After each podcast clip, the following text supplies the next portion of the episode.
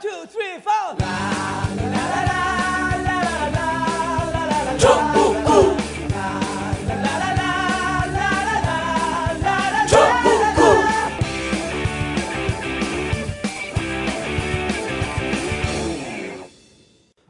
단 하나의 정통 정치 팟캐스트 정봉조 정국고 시작하겠습니다. 자, 벙커가 어, 앞으로 일정들이 쫙쫙 나와 있습니다. 5월 11일서부터는 어, 이제 강좌가 시작이 되는데 월요일 날은 어, 지금 이 자리에 계신 최강욱 변호사와 이정열 전직 부장판사의 법을 이기는 법. 그리고 화요일은 현재 강의가 없고요. 강의가 없는 날은 어, 저녁에 6시서부터 막 술도 팝니다. 술 드시고. 그 다음 수요일은 무지하게 잘난 훌륭한 분이죠. 선대인 소장의 생존 경제 필살기. 아, 그 다음 목요일은 저녁 7시 반서부터 전국구 공개 강좌인데, 어, 밖에서 술 먹고, 닭고기 먹고, 그러면서 공개 강좌를 들을 수 있습니다. 아, 공개 강좌가 아니라 공개 방송. 어, 그리고 금요일 날은 박경정 교수의 불타는 금요일의 가수. 자, 모든 강좌는 7시 30분서부터 시작하고요. 자세한 내용은 imtv.or.kr 참고해 주시기 바라겠습니다. imtv.or.kr 아, 참고해 주시고 그리고 5월 17일 아, 또 즐거운 행사가 있어요. 일요일 날 오후 2시 MB 둘레길. 고양이 가면 쓰고 시즌 2가. 아, 시즌 2가 시작되는 거죠. MB 둘레길. 고양이 가면 쓰고 우리 세금 돌려줘. 세금 찾으러 가는 겁니다. 그 MB 집 앞까지 가서 다시 여기 와갖고 쥐를 못 잡을 거 아니야. 열받으니까 막 술을 먹는 거야 그냥. 뒤풀이하고. 아, 청담동 89-10 어, imtv.or.kr 가서 일정과 행사 강좌 확인해 주시기 바라겠습니다.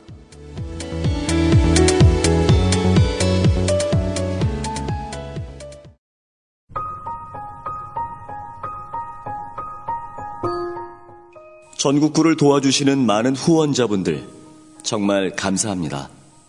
여러분의 도움이 있어 전국구가 있을 수 있습니다. 여러분의 도움에 머리 숙여 깊은 감사의 인사를 드립니다. 전국구를 후원하실 분들 팟빵 전국구 페이지의 배너를 클릭하시거나 하나은행 571-910005-27704 571-910005-27704더 열심히 노력하겠습니다. 감사합니다.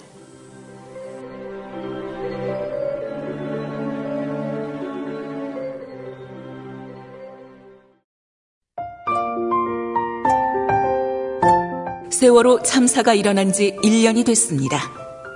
아무것도 밝혀진 것도 해결된 것도 없습니다.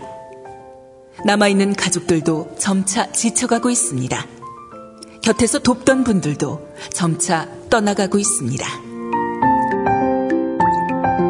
늘 가족과 함께했던 분들 그리고 모두가 떠나도 마지막 한 자리라도 가족들 곁을 지키겠다는 사람들 명진 스님, 문규현 신부님 그리고 많은 자원봉사자들 이들이 함께 세월호 가족 지킴이로 모였습니다. 아직 식지 않은 심장을 갖고 계신 분들, 가족들 곁에 마지막 한 자리에 함께 참여해 주세요. 인터넷 검색창에서 세월호 가족 지킴이를 검색해 주세요.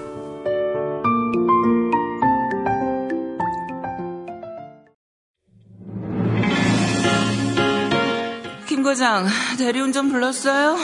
예? 아, 왜 입력된 번호가 없어요? 아, 저, 그게, 저.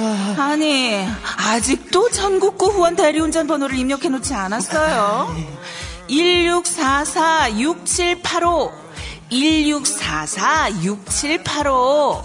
그냥 한번 이용하지만 말고 입력 좀 해 두세요, 입력.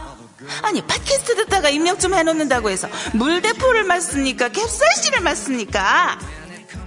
즐겨 이용하시는 분들께 술도 좋지만 가끔씩 책도 보시라고 봉도사님의 불멸의 명저 대한민국 진화론을 보내드립니다.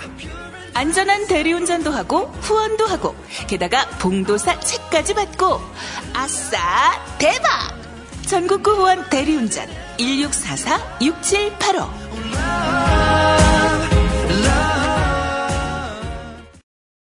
자, 오늘도 함께 하실 분, 고정 1, The Legend of Cra. 안녕하세요. 최강입니다. 고정 이 어이버리 독사 네, 안녕하세요. 한결의 하호영 기자입니다. 하호영 기자입니다. 자 그리고 오늘 깍두기 아, 우리 자매 방송 생선 향기의 고정 먹갈치 버벅거사 안녕하세요. 사서문 눈을 가진 남자 이재호 변호사입니다. 거기는 F4예요. 생선 향기는 F가 fish4야. 그래서 내가 내가 백상호, 어. 그다음 도정스님이 범고래, 어. 그리고 여기가 먹갈치, 예. 그다음 김용국, 김용국 소장이 어, 김용국 거사가 어, 문어, 문어. 문어, 문어 킴. 아, 이- 어, 잉글랜드 옥토퍼식. 예. 영국, 어, 영국 옥토퍼시. 어. 그런데, 아, 명진 스님이 오늘 전화가 와갖고, 야, 나도 영어 공부를 좀 해야 되겠다 그러는 거예요. 네. 그래서, 왜요? 그랬더니, 어우, 그 처음에 지- 소개할 때, 네. The Legend of, 뭐 이러면서 영어로 하더래. 그러다가, 스님 영어 잘해줘? 그랬더니, 그 잘하더라고. 그래서, Legend of 다음에 뭔 줄 아세요? 그러니까 뭐, 그 뭐라 하는데 그게 뭔지 무슨 영어인지 잘 모르겠대서 그게 구라를 쿠라라 그런 거예요. 그랬더니 진짜 영어인 줄 알았네. 근데 그걸 다 영어인 줄 안되니까요. 에이 설마. 아 진짜 그래요. 쿠라 그러니까 진짜 아 그날 우리 개소식 할 때도 그러잖아요. 영어인 줄 알았다고. 누가? 안 좋고 술 먹는데 그래요. 진짜요? 예. 자 오늘 방송 녹음하는 게 5월 7일 목요일. 어, 목요일 저녁 늦은 시간이고요. 5월 8일 어, 청담동 벙커를 오, 오픈한 지 일주일 만에 노원구 과기대 벙커를 오픈했습니다. 어, 과기대 앞에 카페 변에 하던 자리가 잘 안 돼갖고 인수했어요 우리가 되게 태릉 과기대라고는 하지만 노원구 과기대라고 하니까 서울. 과기대죠. 노원구에 있는 서울 과기대. 그러니까 태릉이 앞에 있는 거죠? 아이, 홍릉? 태릉은 홍릉. 아이 태릉은 한, 한참 떨어졌고 그래서 그런 거예요? 그 벙커 과기대 과기대전 벙커 어 그리고 이제 또 6월서부터는 이 벙커 프랜차이즈 체인 사업이 시작이 됩니다. 케이크 갖고 하고 엮어 갖고 아니 과기대가 아니라 과기 원 아니야? 거기? 과기대 서울 과기대로 바뀌었죠. 바뀌었어요? 예, 엄청 좋아졌어요. 있어요? 그리고 거기 과기대가 원래 대전에 있지, 카이스트가 옛날 서울 아니야. 산업대, 서울 산업대가 그. 월곡동에서 아, 저, 저 앞에서. 가다가 네. 있는 거 아니에요? 아, 그거 우리 월, 후배가 월곡동인가? 예. 거기서 가다가 이렇게 있는 지금 거. 수준이 네. 거의 서강대 수준이 됐어요. 걔가 그렇다고 주장하대요. 등록금이 반값이니까 네. 진짜 같이 붙, 그 거기 붙으면 합격을 하면 서강대하고 거기 합격해갖고 거기 온 애들을 여럿을 봤어요. 거기 제 1년 후배 교수인데 예, 아직도 장가 못 가고 거기 있는 놈 하나 있어요. 예. 구제 좀 해주셔야 되는데. 머리털 빠졌어요? 아니 사지 멀쩡하고 머리털도 다 있고 인물도 잘생겼는데 예. 이상한 놈이야. 자, 다음 주부터는 어, 목요일 날 공개 방송 할 때 아, 음주 가무까지는 아니어도 술을 팝니다. 그러니까 이제 오늘 오신 분들은 술을 안 먹는 공개 방송 마지막 회를 지금 보고 계십니다. 그래서 이제까지는 성완종 리스트, 성완종 사건을 저희가 follow하면서 노현웅 어, 노현웅 소개했나? 안 했어. 안에 어, 안 하고 넘어갔나? 네, 먹갈치까지 얘기하다가 어, 지금. 그랬어요. 과기대 얘기하다가. 자, 오늘 함께 하실 게스트. 더, 러, 더 가로, 가로 불러. 아, 씨, 헷갈려. 법조계 신! 네, 반갑습니다. 한결의 노현웅입니다. 예. 출연료 주고서부터 더 내용이 좋아졌어. 예. 알차게 준비하겠습니다. 그전에는 출연료 안 줬었거든. 그럴 땐 대충 졸더니 요즘 출연료 주니까 아주 깔끔하게. 어, 노현웅 여전히 평이 좋아요. 네, 좋습니다. 목갈치. 좋습니다. 예. 자기만 불러주면 좋아. 지금 오늘 방송하면서 3시에 광주에서 재판이 끝났어요. 근데 오늘 최강욱이 못올줄 모른다. 네. 그럼 당, 당신이 검찰 부장검사 입장에서 이 사건을 바라봐야 되기 때문에 네. 와라 그랬더니 아, 나 빨리 못 가는데. 그러더니 방송 시작하는데 칼같이 온 거야. 아니, 진짜 왕복 어떻게 9시간 운전해서 40초 변론하고 음. 온 거예요, 지금. 아니 막히시지 않던가요? 올 때 3시 재판이었다며. 네. 근데 어떻게 오셨어요? 그래서 벌써. 시내에서 막, 막혔죠. 글쎄. 아니 이재하 변호사님이 이게 살짝 짧아요. 그래갖고 술 먹고 그러면은 30분 1시간 단위로 이렇게 화장실을 다녀오시거든. 근데 오늘 거기서 오면서 4시간 운전하면서 한 번도 휴게소에 쉬지 않고 왔다는 거야. 얼마나 방송에 대한 갈구가 강하냐 하면. 이렇게 허위사실 유포를 분이죠. 해도 되는지. 아, 훌륭하다. 우리 이재하 변호사님이 훌륭하다는 얘기를 하는 거예요. 예? 그렇지. 그리고 오늘 이 주제는 무척 중요한 거 아니야. 홍준표가 어떻게 디펜스하고 검찰이 어떻게 뚫고 들어와서 그 방패를 뚫어라. 라고 하는 지침을 주는 나라 아니에요. 아유, 이 변호사님 항상 이걸 또 팟캐스트를 여러 가지를 들으시고 비교 검토한 다음에 항상 평론을 하시잖아요. 예. 이번에는 뭐가 좋았다. 그렇죠. 노현웅이 잘하더라. 뭐 예. 이런 얘기를 늘 해주시는 분이기 때문에 저기 혹시 뭐 이 전국구 방송에 대해서 불만 있으신 분들은 이 변호사님한테 항의하세요. 그렇지. 우린 이지아 변호사가 가이드라인. 어. 하라는 대로 하는 거예요, 우리는. 그럼 우리 방송에서 이지아는 거의 박근혜 수준이야. 가이드라인을 줘. 그럼 우리가 그거에 맞춰갖고 해.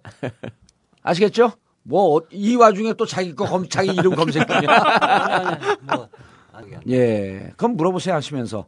자, 이 방송이 나가는 오늘 녹음한 다음 날 5월 8일 날 이제 홍준표가 네네. 아, 조사를 받죠. 그 소환이 됐죠. 오전 10시에 나옵니다. 예, 소환이 됐죠. 네.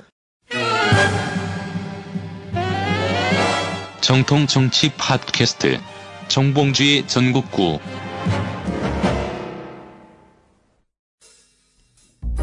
커피 한 잔 하실래요? 이제 여러분도 세계 각지에서 생산되는 커피를 정말 저렴한 가격에 맛보실 수 있습니다. 프리미엄 넛지 커피. 매달 대륙별 커피 3종이 여러분께 배송됩니다. 놀라지 마세요. 홈페이지에 표시된 가격은 오타가 아니에요.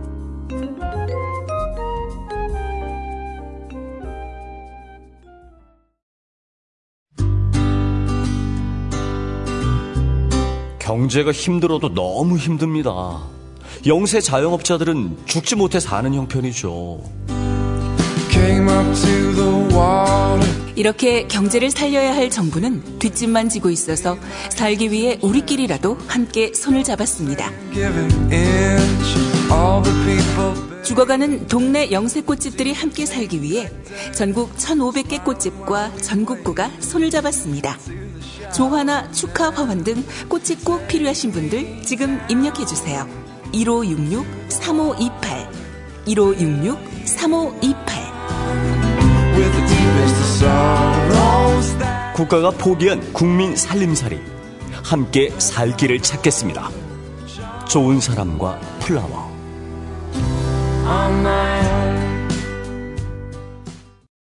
엠푸드 전설의 누룽 현미로 밥을 지어봤습니다. 전설의 누룽 현미라니 과장이 심하구나. 일단 한번 드셔보시죠. 어디? 음. 뭘? 이 맛은 갓 지은 밥에서 누룽지의 맛이. 그뿐만이 아니야. 냄새까지 고소하니 이거 정말 전설의 누룽 현미라 할 만하구나. 엠푸드 누룽 현미. 전설의 누룽 현미를 맛보실 수 있습니다.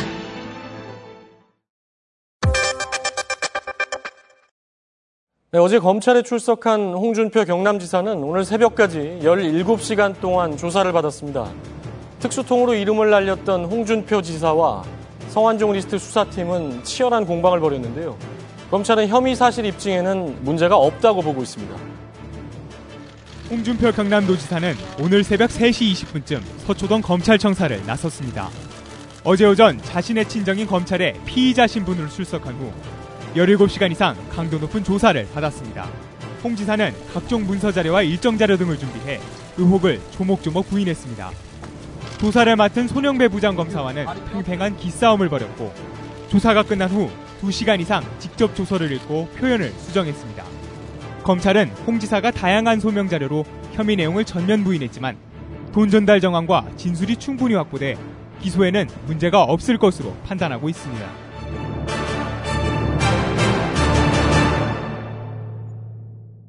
어떻게 홍준표는 이 상황을 디펜스하고 창을 어떻게 꾸릴 것이냐. 그러니까 여태 말하는 거 보면은 나도 다 준비가 돼 있다. 뭐 이런 얘기도 했고. 예. 평소에 홍준표와 다름없이 약간 기가 죽은 모습을 처음에 보이다가 이거 너무하는 거 아니냐 하면서 뭐 이런저런 얘기를 했잖아요. 그러면서 맨 처음에는 메모가 증거 능력이 없다라는 주장을 예. 했었고 그다음에 뭐 반대 신문권이 보장되지 않았 기 때문에 무슨 특신 상태 운운하면서 이제 전문가들만 아는 얘기를 좀 중얼거리다가 예.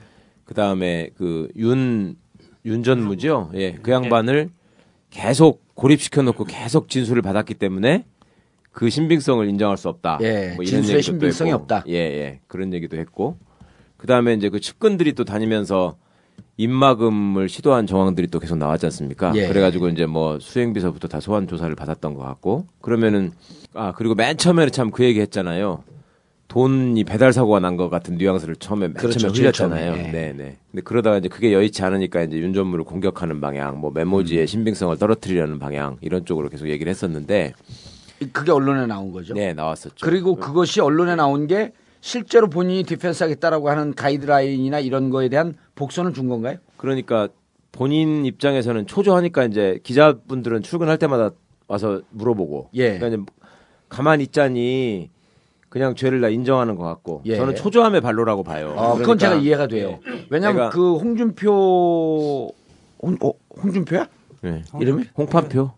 어. 아, 원래 원래 홍판표요. 어, 대학 다닐 대학, 대학 다닐 때는 홍판표가 그랬는데 네. 개명을 했죠. 아 홍준표 검사대사 개명했죠. 그렇게 예. 그 누가 부장 검사가 이름 바꾸라고 제안을 해줘가지고 네. 예, 바꿨다는 거잖아요. 그런 건 오늘 사건과는 별로 중요하지 네. 않고 이 양반이 원래 말이 많고 예. 한번 검사는 영원한 검사라고 이야기하잖아요. 예. 스스로가 재무덤을 팠어요. 원래 피의자는 검사가 수사해서 기소할 때까지 아무 이야기도 해서는 안 돼요. 말 가장 안 강력한. 디펜스는 자기 패를- 묵비권이라 그러잖아요. 네. 자기 패를 미리 까면 안 되거든. 네. 아. 아, 제가 이제 이 참여정부 때 장관들이나 수석들이나 국회의원들 예. 입회도 많이 하고 무죄도 많이 만들어냈잖아요. 예. 뭐 이강철, 염동현 등등 예. 해서 이재정 자- 어, 교육감도 이제 제가 변론했었는데 제가 입회할 때까지 한 마디도 안 해요.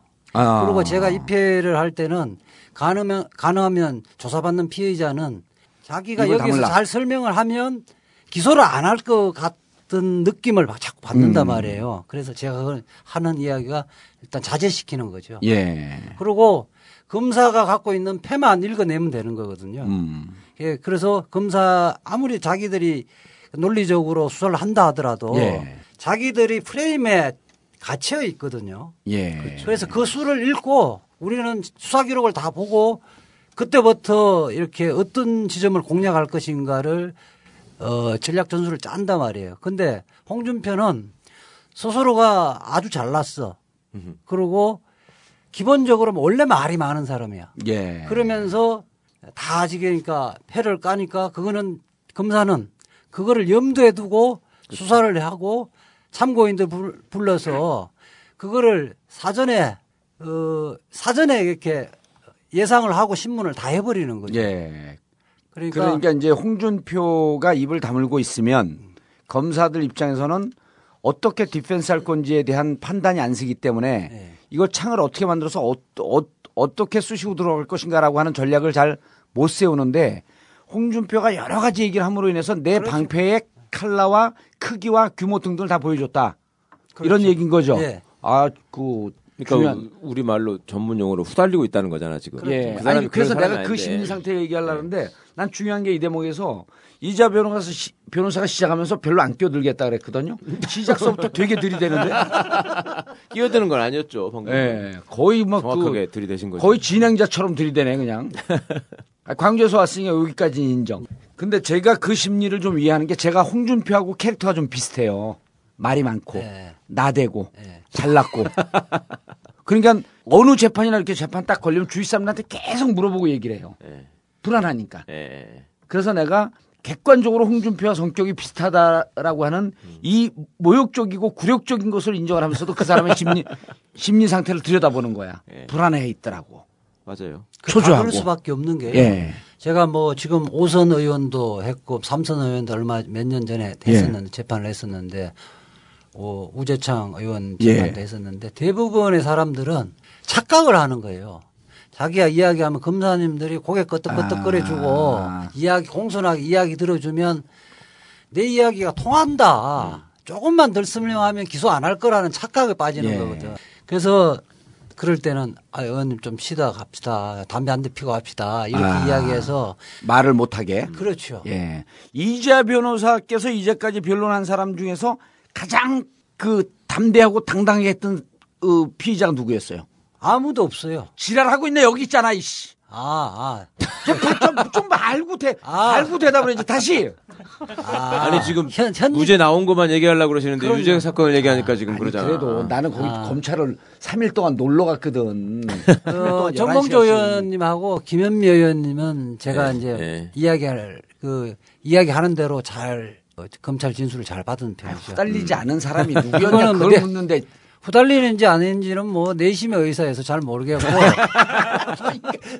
그런데 어쨌든 변호사가 시키는 대로 진술을 간단하게 예. 검찰에서는 최대한 간단하게 설사 변호사가 틀렸더라도 그럼요. 틀렸더라도 우리는 나중에 전략 전술을 짤수 예. 있는 거거든요. 자, 알겠습니다. 그래서 지금 그, 그 홍준표가 네. 많은 말을 하고 있는 것은 대단히 불안한 심리 상태다. 그렇죠. 그리고 상당 부분 자기 전략을 노출시켰다. 예. 그러면 이런, 이런 얘기를 했는데 어떻게 때는- defense 할 것인지. 그 수사하는 입장에서 볼 때는 그런 식의 태도를 피의자가 소환도 되기 전에 자꾸 보이고 있으면 예. 뭐랄까 좀 편해져요. 그러니까 그런 얘기를 아까 아예 안 해버리면 경우의 수를 정해서 대비할 일이 많아지거든요. 검찰은 아. 얘가 이렇게 나오면 이렇게 해야 되고 이렇게 나오면 이렇게 해야 되고 이런 거 해야 되는데 지금 그 패를 다 까고 읽히고 있기 때문에 그게 되게 편해지고 한편으로는 또 무슨 생각이 드냐면 아 저거 거물인 줄 알았는데 지금 후달려가지고 찌질하구나. 사실상 지금 자백하고 있는 거예요. 수사하는 입장에서 볼 때는. 아. 그렇잖아요. 그 뭐 돈도 받아먹은 적도 없고 잘못한 게 없으면 예. 검찰을 직접 공격을 해서 비난을 해야죠. 예. 왜죄 없는 사람을 정치적으로 걸고 넘어지면서 그러느냐. 저거 나쁜 놈들이다 이렇게 해야 되는데 예. 검찰 나쁘다는 얘기 한 마디도 안 했어요 지금까지. 음. 보면은 뭐 증거 능력이 어떻고 이런 전문적인 얘기를 자꾸 하려고 덤비는데 자백을 하고 있다. 그렇죠. 아니 이게 법조계 신도 이런 거는 모르지 않아요? 알아요? 아니 근데 진짜 맞는 말씀인 게 예. 6일날 홍준표 지사가 했던 얘기가 되게 재밌어요. 아니 우리 전국구 이 고정 패널을 우습게 보니까 진짜 맞는 말이라는 거. 뭐 문제는, 문제는 살짝 맞는 말을 했고. 어? 어제 이제 어제가 아니고 6일이죠. 6일날 홍준표 지사가 워낙 막 얘기를 많이 해가지고 예. 그 자기 왜 집무실로 기자들 불러들여가지고 막 설명을 하거든요. 아, 자기 수첩에 이렇게 막 준비해 온 걸 가지고 아. 또 읽어요. 예. 그 전날까지만 해도 제발 그만 좀 합시다 하더니 음. 그날 또 이제 불러가지고 설명을 하거든요. 예. 근데 그 과정에서 아까 그 얘기를 한 겁니다. 그 한 달 동안 이 사람을 윤승모라는 사람을 끼고 돌면서 진술을 다 마쳤고 요 신빙성 인정할 수 없다 뭐 이런 식의 얘기를 굉장히 많이 길게 네. 했어요 설명을. 근데 그 얘기를 딱 듣고 오전에 제가 누구 검사장을 이제 만나가지고 오늘 이렇게 홍준표 지사가 또 얘기했던데요. 그랬더니 하, 이 사람 이제 이제 바닥이 슬슬 보이네. 이건 아. 정말 악수다. 예. 지금까지 한 것도 말씀하셨듯이 전략을 이제 노출해 온 건데 이제 이 정도까지 네 그래서 오전에 한 검사장을 만나서 홍준표 지사가 이렇게 또 얘기를 했다 예. 어떻게 보느냐 전략을 좀 잘 세워서 대응하는 것 같지 않냐라고 얘기를 했더니 그 정도면 정말 갈 때까지 간 거다 그 사람도 검찰 출신이고 검찰이 예. 수사를 어떻게 하는지 아는 상황인데 좀 똘똘하고 잘 자기 방어를 할 줄 알았는데 생각보다 너무 자기 패를 빨리 까고 있다 예. 그리고 이제 6일날 얘기한 게 더구나 이제 종지부를 찍었다라는 식으로 얘기를 하더라고요. 그러니까 윤승모라는 핵심 진술을 하는 어떤 상대방을 거의 지금 검찰이 싸고 돌면서 진술을 조작하고 있다. 거의 이 정도까지 조- 주장을 했었거든요. 송진표 지사가. 근데 이 정도까지 가면 사실 신빙성에 대해서 그냥 알아주세요. 그 읍소한 재판부한테 읍소하는 수준의 변소인 것이지 어떤 검찰이 그리고 있는 혐의에 대해서 깨는 주장이 아니거든요, 사실. 아. 네. 그러니까 검찰이 보기에는 홍준표가 그러니까 굉장히 다급하구나 이 사람이. 검찰이 주장하고 있는 것을 깨는 쪽으로 집중을 하는 게 아니고 자기 변명에 급급한데 그것은 검찰이 수사해 갖고 들어가게 되면 저건 다 깰 수 있는 논리다. 어느 정도. 라는 걸 네. 검찰한테 다 보여줬다는 거 아니에요. 그러니까 근데- 이 사람이 그동안에 생각했던 건 그거였잖아요. 그러니까 한편으로는 자기가 돈을 안 받았고 예. 중간에서 없어진 것처럼 계속 흘리면서 예, 처음엔 전략이 그거였었죠. 예, 그러고서 이제 윤승모 씨를 자꾸 압박을 해서 자기한테 협조하게 만들려고 했던 거잖아요. 다른. 사람을 보내고, 예, 다른 사람. 계속 보내고 예. 입을 막으려고 그러고 했었는데 안 된 거잖아요. 그게 지금. 예. 뭐 윤승모 씨가 굉장히 적극적으로 진술을 했다 그러더라고요. 아, 그러니까 홍준표는 정말 나쁜 놈이다라고 확신하고 있어요. 윤승모 씨는. 예. 개인적으로도 제가 듣기로 개인적으로도 홍준표를 겪으면서 그런 거를 완전히 많이 느꼈고 그래서 음. 멀어졌고 이번 사건을 겪으면서 이제 자기를 돈을 꿀꺽한 사람으로 만드는 거 아니에요 지금 홍준표가 예. 그런데 그런 상황에서 그 본인이 또 아프고 그런데 더 이상 뭐 무슨 다른 대가를 더 바랄 이런 입장도 아니고 그분은 예. 근데 그런 상황에서 그렇게 무례하게 나오는 걸 보고 시종일관 자기를 무례하게 대하고 이거는 나쁜 놈이다라는 생각을 한 것 같아요. 아. 그러면 홍준표 입장에서는 유일하게 믿는 구석이 윤승모 씨가 자기 편을 들어서 음. 성환종 씨는 직접 뭐 준게 아니고 예. 뭐 놓고 나왔다라든지 예. 이렇게 갔었어야 그렇죠. 되는데. 뭐 그냥 의자에 두고 나왔다거나 예. 아니면은 뭐 비서를 줬는데 어떻게 됐는지 모르겠다라고 하거나 이런 음. 거를 기대했는데 이게 안 되니까 이 사람이 초조해지는 거죠. 홍준표 입장에서는. 아. 그리고 저는 더 웃기는 거는 지금 뭐 윤승모를 고립시켜 놓고 뭐 말을 맞춰 가지고 했기 때문에 믿을 수 없다 이런 얘기를 하는데 지가 옛날에 그랬대는 지가 써 쓰던 수법이거든요. 지가 옛날에 그랬다는 거 예, 아니에요. 수사할 때마다 그 짓을 했는데 그래서 그것 때문에 한이 맺힌 사람이 뭐 박철원 씨를 비롯해서 굉장히 많아요. 예전에 예. 저 한겨레 신문 주말판에 그 인터뷰했던 여운한 씨도 있잖아. 아, 네. 갑자기 조폭 고문으로 만들었는데 아무 증거도 없이 그때도 그렇게 했거든. 예. 그리고 그런- 이제 변호인들 접견 가면 음, 못하게 항상. 어. 처, 뭐 1년 365일 동안 새벽에 그 데려갔다가 네. 또 새벽에 들어가고 실질적으로는 조사를 하는 것이 아니라 거기서 변호인들 접견을 못 하게 막는 변호인이 거죠. 구치소로 아. 접견을 가면요 그못 만나게 하려고 자꾸 부르는 거야 검찰청. 예. 거기 가서 뭐, 뭐 맛있는 것도 사 먹게 하고 직원 그 회사 임직원들도 만나게 해주고 거기에 뭐 서울 시내 맛있는 거 자, 홍준표가 지금 전체적으로 얘기 쏟아놓은 얘- 얘기를 좀 정리를 해보면 일단 처음에는 배달 사고 이야기부터 하는데 그 부분에 대해서 내가 처음에는 배달 사고 얘기를 했죠. 네. 그리고 그 다음에 그 내용이 어 자기가 언론에 흘린 거는 돈을 가져왔는데 보좌관이 받았는지 아니면 놓고 왔는지 자기는 이 사람은 돈을 가져온 것은 맞다라고 하는 것을 간접적으로 인정을 했단 말이에요. 근데 이 그 의원회관에서 자, 나는 직접 받지 않았다라고 하는 것을 흘리면서 마치 놓고 갔거나 아니면 보좌관이 받았거나 하면서 자기는 직접적으로 알지 못한다. 그리고 그 다음에는 측근을 통해서 윤석, 윤석물을 통해 갖고 나한테 주지 않았다라고 하는 쪽으로 만들려고 했단 말이에요. 근데 그, 고, 요게 고 배달 사고와 관련해서 예. 이 패를 얼마나 그 홍준표가 다급했느냐 하면 이게 지금 그 아니 선배인데 홍준표 선배님이랑 한번 해줘 이제. 싫어. 성완종 씨가 그, 그 지금 확인하잖아. 당신 진짜 건네줬느냐. 예. 홍준표 건네줬느냐. 이 확인하는 거는 뭐냐면 아 윤승모에게 네, 서한종 씨가 윤승모에게 찾아가서. 했다는 이야기는 홍준표인데 부탁을 할 때 하니까 홍준표가 오리발을 내밀었을 가능성이 높단 그렇죠. 말이에요. 네. 그러니까 배달 사고 가능성을 아마 시사했겠지. 아 그러니까 서한종 씨가 생존 시에 그렇죠. 내가 이렇게 지금 몰리고 있는데 홍준표 나 좀 도와주시하는데 딱 오리발을 내미니까 윤승모에게 너 그때 돈 갖다 준 거 맞냐? 그래서 확인하면서 윤석모 하면서 녹취를 다 했잖아요. 예. 윤석모 씨는 이제 선택의 여지를 없애게끔 만드는 거예요. 아. 보통 그러거든요. 검찰에 마지못해 협력을 하면 예. 협력을 할 수밖에 없으면 진짜 홍준표를 도와주려면 윤석모가 예. 진술을 하되 허점이 많게 진술을 한단 말이에요. 그래서 예. 재판 과정에서 신빙성 갖고 당신들이 알아서 풀어나가라. 예. 그렇게 하거든요. 그리고 윤승모가 줬다라고 하는 그 증언을 탄핵시키게끔 그렇죠. 여지를 주고. 앞뒤에 허점이 많고 예. 나중에 이제 비둘기를 통해서 이런 이런 좀 허점이 있다는 거를 알려주기도 해요. 예. 보통 이제 예, 예를 들면 내가 A라는 국회의원에 그 갔는데 선거운동에 바빠서 보좌관 나오라 그래서 길거리에서 줬는, 줬다.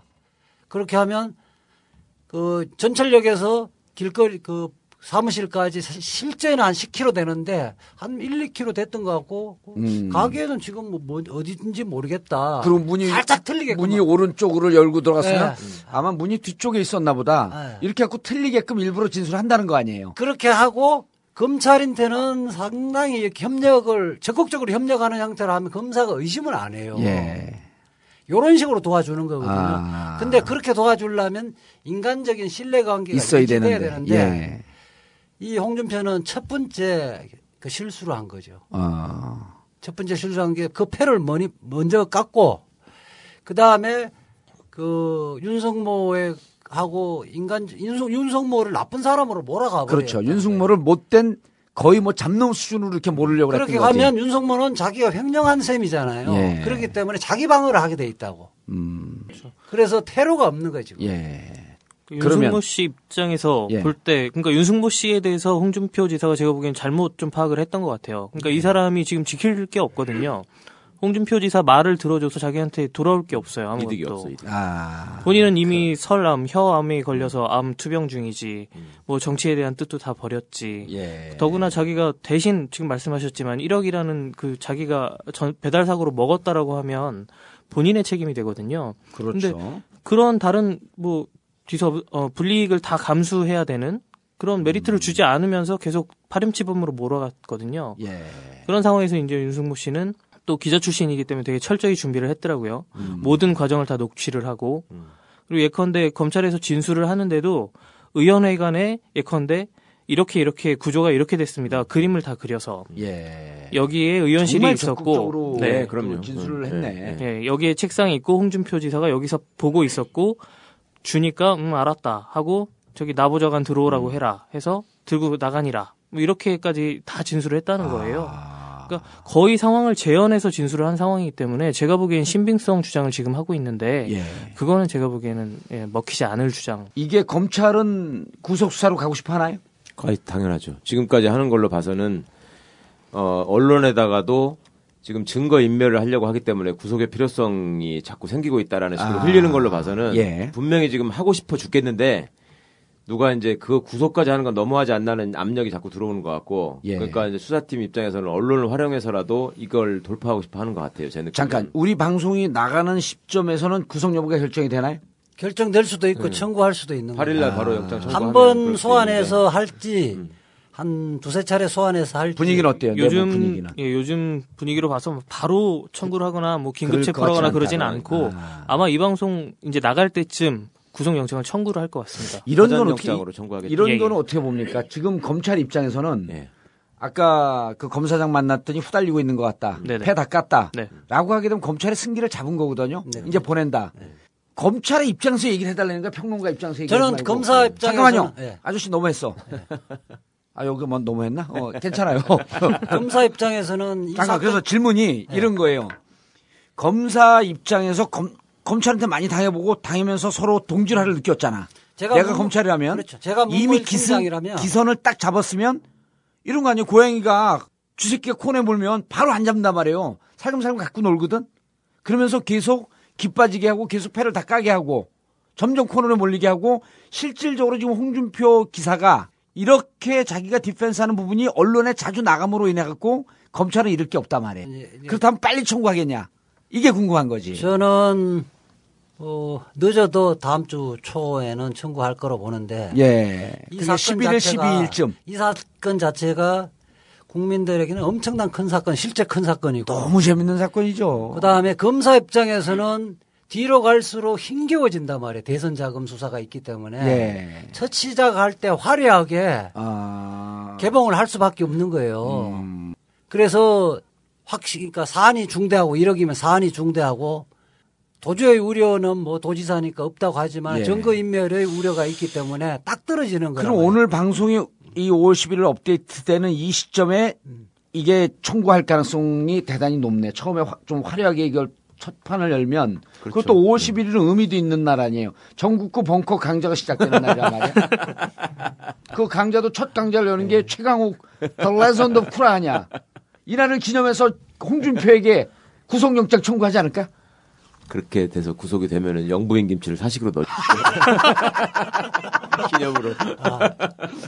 어, 너치 커피를 마시면서 대리운전을 하면서 현재 기류를 조금만 말씀을 드리면 예. 수사팀은 굉장히 구속영장 청구를 하고 싶어하는 상황이에요. 예. 그건 맞습니다. 근데 지금 상층부 기류가 좀 달라요. 그 지난 방송 때 그런 말씀 드렸었는데 이게 구속 청구의 기준이 얼마냐? 뭐 근데 이게 2억이네, 2억이에요. 2억이네 막. 예. 네. 정치자금법은 보통 2억이 기준이거든요. 아, 그렇죠. 그런데 지금 홍준표 지사한테 물려 있는 게 1억밖에 없고 그래서 지금 6일하고 5일 계속 소환 조사를 했던 게 김혜수 전 청와대 비서관이나 음. 예컨대 윤승모 씨한테 진술 회유하려고 했던 사람들을 이 계속 양반도 고대 출신이죠. 김혜수 씨도. 네 맞습니다. 소환 조사를 했거든요. 근데 이 사람들이 그 윤승모 씨한테 진술 회유를 했던 내용들이 저는 이제 전에 듣고 기사를 7일자에 썼습니다만 굉장히 저열해요. 그러니까 너 하나 입 뭐 뻥끗한다고 해서 수사판 바뀔 게 없다. 음, 이미 다- 김혜수가 윤승모에게 예, 예. 아. 이미 다 세팅이 돼 있다. 예. 그 리스트에 올라 있는 복수의 인물들이 대책 회의를 하고 있고 그 판에서 다 모든 게 세팅돼 있기 때문에 너 하나 협조한다고 될 거 없을 거다. 그런 어, 식으로 지금 상당히 강력하게 협박을 했네. 그렇죠. 근데 김혜수라는 사람이 사실 박근혜 정부 사람이 아니거든요. 예. 이명박 정부 사람이고 해서 그거는 제가 보기에는 좀 과장이 섞여 있을 거라고 보긴 합니다만 아니 그 부분은 김혜수라는 사람 난 최근에도 근황 잘 아는데 예. 그 MB 때 정무 비서관 했잖아요. 그렇죠. 그런데 실제 홍준표의 책사예요 지금. 김혜수가요? 예. 홍준표하고 라인을 대서 뭘 해결하려면 다 김혜수를 통해서 해야 돼. 예. 그러면 홍준표 제가 어떻게 하느냐? 인간성을 좀 다시 봐야겠네. 옆에 사람이 있단 말이에요. 있네. 아니, 사람이 있겠죠. 어우, 충격적인데? 뭐 자칭 대권을 꿈꾸는 사람인데 예. 그 제가 어떻게 아느냐 하면 홍준표로부터 처벌 불원서를 받아야 되는데 김혜수를 통하지 않으면 안 돼. 실질적으로 아. 그 정무적인 활동을 실질적으로 하고 있어요. 어, 이런 거 수사팀에 얘기를 좀 해줘야 될 것 같은데요. 그러니까 아주 핵심적인 오른팔 역할을 하고 있다. 이- 이거 해줘야죠. 그리고 수사팀더러 이런 거 얘기하지 말고 바쁘니까 방송 좀 너- 들으라고. 그렇죠. 방송 좀 들으라 그래. 알겠습니다. 얼마나 도움이 되겠어요. 뼈가 되고 살이 되는 그런 방송인데. 예? 근데 난그 생각도 들더라고. 홍준표 주변에 진짜 사람이 없더라고요. 그러니까 예. 법률적으로 사실은 이거 굉장히 냉철하게 냉정하게 판단을 해서 조언을 해주는 사람이 옆에 있어도 이게 지금 이길까 말까한 싸움인데. 근데 그렇게 잘난 척을 해야 되는데 당신 그러니까, 같으면 예, 가서 예, 있겠냐고 예. 그 자리에. 다들 재수 없이 생각해서 그렇죠. 아예 안, 아, 얘기 안 해주는 것 같아요 보니까. 음. 그, 참, 참 딱하더라고. 그러, 그러기도 하고 이게 이, 이번 기회 에 이재를 한번 보내볼까? 저기 도지 어, 도청에 가서 변호사가 이야기하면 머리가 잘 안 돌아가요. 그렇죠. 예. 저는 원칙이 이제 이부영 의장이든 이재정 의원 장관이든 정봉주 다- 의원이든. 정봉주 의원이든 이제 다 제 사무실에 오라. 어. 그 원칙이 그거예요. 제 사무실에 와야 아니 계속 자기 사무실로 오라 그래. 변호인이 편안한 상태에서 머리가 잘 돌아가야 되는데 호텔 내에서 커피 한 잔 마시면 의뢰 입장으로 가면 머리가 안 돌아가요. 난 그렇게 생각 안 하고 네.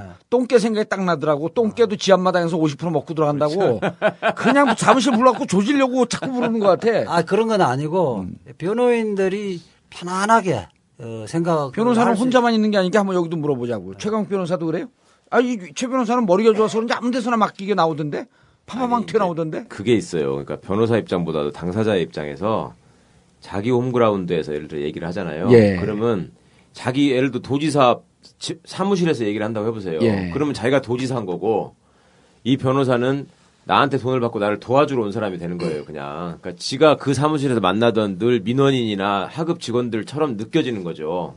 일상적으로 음. 그렇기 때문에 말을 할 때 지시하는 형식으로 말을 해요. 예. 그러니까 나는 이러이러 이러한 사실이 있고 이러이러한 점이 캥기니까 당신이 이러이러한 방안을 마련해 봐 이런 식으로 얘기를 한다고요. 아 그럴 수 있겠네. 예, 태도가 아 진짜 예. 사람이 그렇다니까요. 예. 그러니까 그렇게 되면 들어주는 변호사 입장에서도 제대로 된 어떤 정보를 얻을 수가 없고 예. 그다음에 기분이 나쁘고 음. 그다음에 얘기를 할 때도 변호사가 얘기를 하면은 그거를 아 이 사람이 정말로 내 편이 돼가지고 지금 하나님 말씀을 전해주는구나라고 생각하는 게 아니라 아. 이딱 얘기 듣다가 자기를 이제 질책하는 식의 얘기도 있을 거 아니에요. 예, 그렇죠. 왜 그때 그렇게 예. 행동했냐 이렇게 한- 한단 말이에요 변호사는. 예. 근데 봐라 내가 지금 도지사한테 나, 나를 여기서 어. 너 뭐라고 그러네 이런 생각을 한다고 아. 무의식적으로 그게 자기를 위해서도 되게 안 좋은 일인데 정확한 변론 준비가 안 된다 이런 거네요. 네 네 안 돼요. 자 상층부가 이 부분에 대해서 이억인이 뭐냐면서 흘리는 이유가 뭐예요? 검찰 상층 상층부가 디펜스 해주려고 그런 건 아니잖아. 이것 때문에 이거를 밟고 넘어가게 되면 바로 대선 자금 수사가 있, 기 때문에 여기서 좀 끌으라는 얘기인지. 그렇죠. 아, 지금 이 수사가 그러니까 법조 기자를 하게 될 때 안에서 데스크들이 처음에 하는 얘기가 뭐냐면 항상 네가 검사라고 생각을 해봐라. 예. 이 타이밍에 네가 어떤 수사를 할 건지 생각을 하고 그거를 물어봐라. 그래야 아프게 생각하고 진실을 대답하게 마련이다. 뭐 이런 조언을 하거든요. 근데 저는 이번 수사를 보면서 좀 느꼈던 게 왜 이렇게 천천히 가나 이 생각이 너무 많이 들었어요. 그러니까 제가 성격이 급해서 그런지는 모르겠는데 아니 이게 당장 뭐 경남 기업 뭐 나왔는데. 리스트 8인방 뭐 압수수색 막 들어가고 예. 빠박 가야 될 것 같은데 계속 경남 기업 쪽만 들여다보고 있는 거예요. 경남 음, 천천히 기업만 예. 압수수색을 세 번 했죠. 그리고 제가 보기엔 자금 추적이나 이런 부분도 그 리스트에 있는 8명에 대해서 이미 들어갔었어야 되는데 음. 그게 아니라 경남 기업의 그 횡령, 비자금 그 흐름만 계속 지금 조문조문하고 있거든요. 근데 어느새 그렇게 되는 사이에 홍준표하고 이완구가 수사의 본류가 되어버렸어요. 음. 이미 대선 자금은 너무 멀리 있는 사건이 되어버렸거든요. 주물럭거리다 보면 국민들의 관심은 그렇죠. 좀 멀어지고 네. 그리고 구체적으로 드러나는 잔챙이 이완구 홍준표에다가 포인트를 맞춰라. 그렇죠. 라고 그러니까 하는 예, 계속 기대 수준을 낮춰가는 과정을 제가 보기엔 하고 있는 것 같아요. 저도 그 말씀을 좀 드리고 싶었는데 그 홍준표의 태도하고 대비해서 보시면 좋은 게 그 허태열이나 김기춘이를 한번 떠올려 보세요. 예. 그러니까 정권을 가진 입장에서 볼 때는 그 리스트에 올라와 있는 분들 중에 제일 위험한 사람이 허태열이에요. 예. 허태열은 사무총장인가 그랬죠. 그리고 그렇죠. 돈도 제일 많이 받았어요. 7억인가 그렇잖아요. 그 다음이 그 다음에 홍문종. 예. 예, 홍문종 그때, 의혹받았다 예, 그랬죠? 예, 그때 이제 무슨 본부장 했던 사람이잖아요. 예. 그리고 이제 김기춘은 전직 비서실장이지만 선거 때 당시에는 그 직책은 없었다고요. 예. 그러면 그때 그 제일 민감하게 느껴지는 사람들이 어떻게 대응하는지를 보시라고요. 허태열은 완전히 잠수 탔잖아요. 지금. 그렇죠. 그렇죠. 그거는 연락도 제가 안 보기에는. 예, 제가 보기에는 빼내서 보호를 하고 있는 거예요. 허태열이 자꾸 나타나서 헛소리를 해도 안 되고 아. 예, 혹시 딸려가도 안 되니까 예. 그리고 그 사이에 시간을 번 것도 결국 지들이 전략을 세워서 이쪽으로 창끝이 겨눠지지 않도록 예, 그런 잠수를 태운 것 같고 음. 예. 그러니까 김기춘이네 홍문종이네 초반에 좀 얘기를 하다가 이제 완전히 입 딱 닫고 거기도 지금 잠수 그렇죠. 비슷하게 됐지 않습니까? 자, 그러면 36개가 최고라 그러면 예, 그렇죠. 36개 잊혀버리니까. 최고라 그러죠. 못 찾으니까. 그러면은 지금 어 홍준표 네네. 소환과 네. 그다음 홍준표 구속영장 청구 등등은 이것을 종착점으로 삼기 위해서 시간을 끌면서 수를 쓸 가능성이 있다. 윗선에서는 모양만 더 이상 여기서 타고 넘어가서 더 사건이 확장돼봐도 예. 이완구 쪽까지만 가는 거고 그렇죠. 더 이상 나가지 못하게끔 뭔가 보이지 않는 손이 여전히 지금도 작동되고 있다. 그러니까 이렇게 홍- 보는 거죠. 예, 홍준표를 구속영장 청구를 안 한다라고 하면 그거에 대해서 아마 언론들이 개떼처럼 달려들어서 그렇죠. 저- 초점이- 겁니다. 초점이 예. 완전히 그쪽으로 갈 근데 거 아니에요. 그러면 아파하는 척하겠지만 사실은 자기들 뜻대로 되는 거거든요. 아. 마 제가 보기엔 그렇게 그림 그리고 수사검사 있어요. 입장에서는 자기들의 존재를 과시를 할, 해야 되는 입장이거든요. 예. 그렇기 때문에 처음부터 이렇게 어, 좋은 모양으로 가고 싶어하는 속성이 다 있어요. 있는데 실질적으로 윗선에서는 그렇게 못 가게 막을 거라 그렇게 보는 거 아니에요 지금. 그러니까 그렇게 그런 게 있어요. 이게 좀 그 뭐랄까 유, 유치하게 들리는 얘기인데 검사들은 말입니다. 전직 검사들 사람을 만나면 예. 자기 소개를 어떻게 해주기를 바라냐면 이 사람이 옛날에 누구를 구속했던 그렇죠. 사람이다. 이거를 이렇게 소개해주기를 되게 바라요. 우리 첫 방송에 나와서 그랬잖아. 최 변호사가 내가 누구 누구를 구속했다고. 나는 그거 얘기 안 하려고 그랬는데 저도 물어봤지. 근데 그리고 있잖아요. 지가 볼 때 어떤 사람한테 이렇게 그 검사 입장에서 예. 이 사람을 존중하는 사람이 있을, 수- 있- 있고 무시하는 사람이 있을 거 아니에요. 같은 검사라도. 그러면 그 척도가 이 사람은 누구를 구속한 사람이다. 음. 어? 이런 걸로 지들끼리 말하자면 이 문신 크기 싸움을 하는 그러니까. 예. 아니 그 검사들의 자서전은 누구 구속했다라고 하는 음, 그렇다니까요. 그 저기도 그렇잖아요. 함 누구죠? 함승이 예. 성형은 없다 해서 자기가 구속한 사람들 리스트만 쫙 해놓대. 우리는 우리는 변호사들은 누구를 무죄를 만들었다. 예. 정봉조 의원님 유죄 났기 때문에 안 쓰잖아요. 그리고 내가 그 서평 써줬잖아. 그게 그러니까 판사, 검사, 변호사를 놓고 그 자기 자랑을 할 때 하여튼 누구 사건을 들어서 얘기하는 거 보면 제일 심한 게 검사라고. 그 판사가 예를 들어서 내가 무슨 판결한 사람인데 이렇게 잘 얘기 안 하거든요. 아. 그렇죠. 예. 변호사도 뭐 특별한 경우 아니면 무죄 받는 거를 아니, 예를 들어 자기가 보람 있는 사건이 있을 수 음, 있지. 그렇죠. 진짜 억울한 사람을 구해냈을 때 그런 거 자랑스럽게 얘기할 수 있지만 검사는 진짜 그게 문신이라니까요. 예. 그러니까 누구든지 이 상황에서 이 국면에서 현직 도지사하고 전 직전 총리를 구속하는 거 아닙니까? 예. 이거 해- 지는 이걸 평생 이제 어디가 자랑할 수 있는 아, 거거든요. 하고 싶은 거예요. 그리고 그렇지.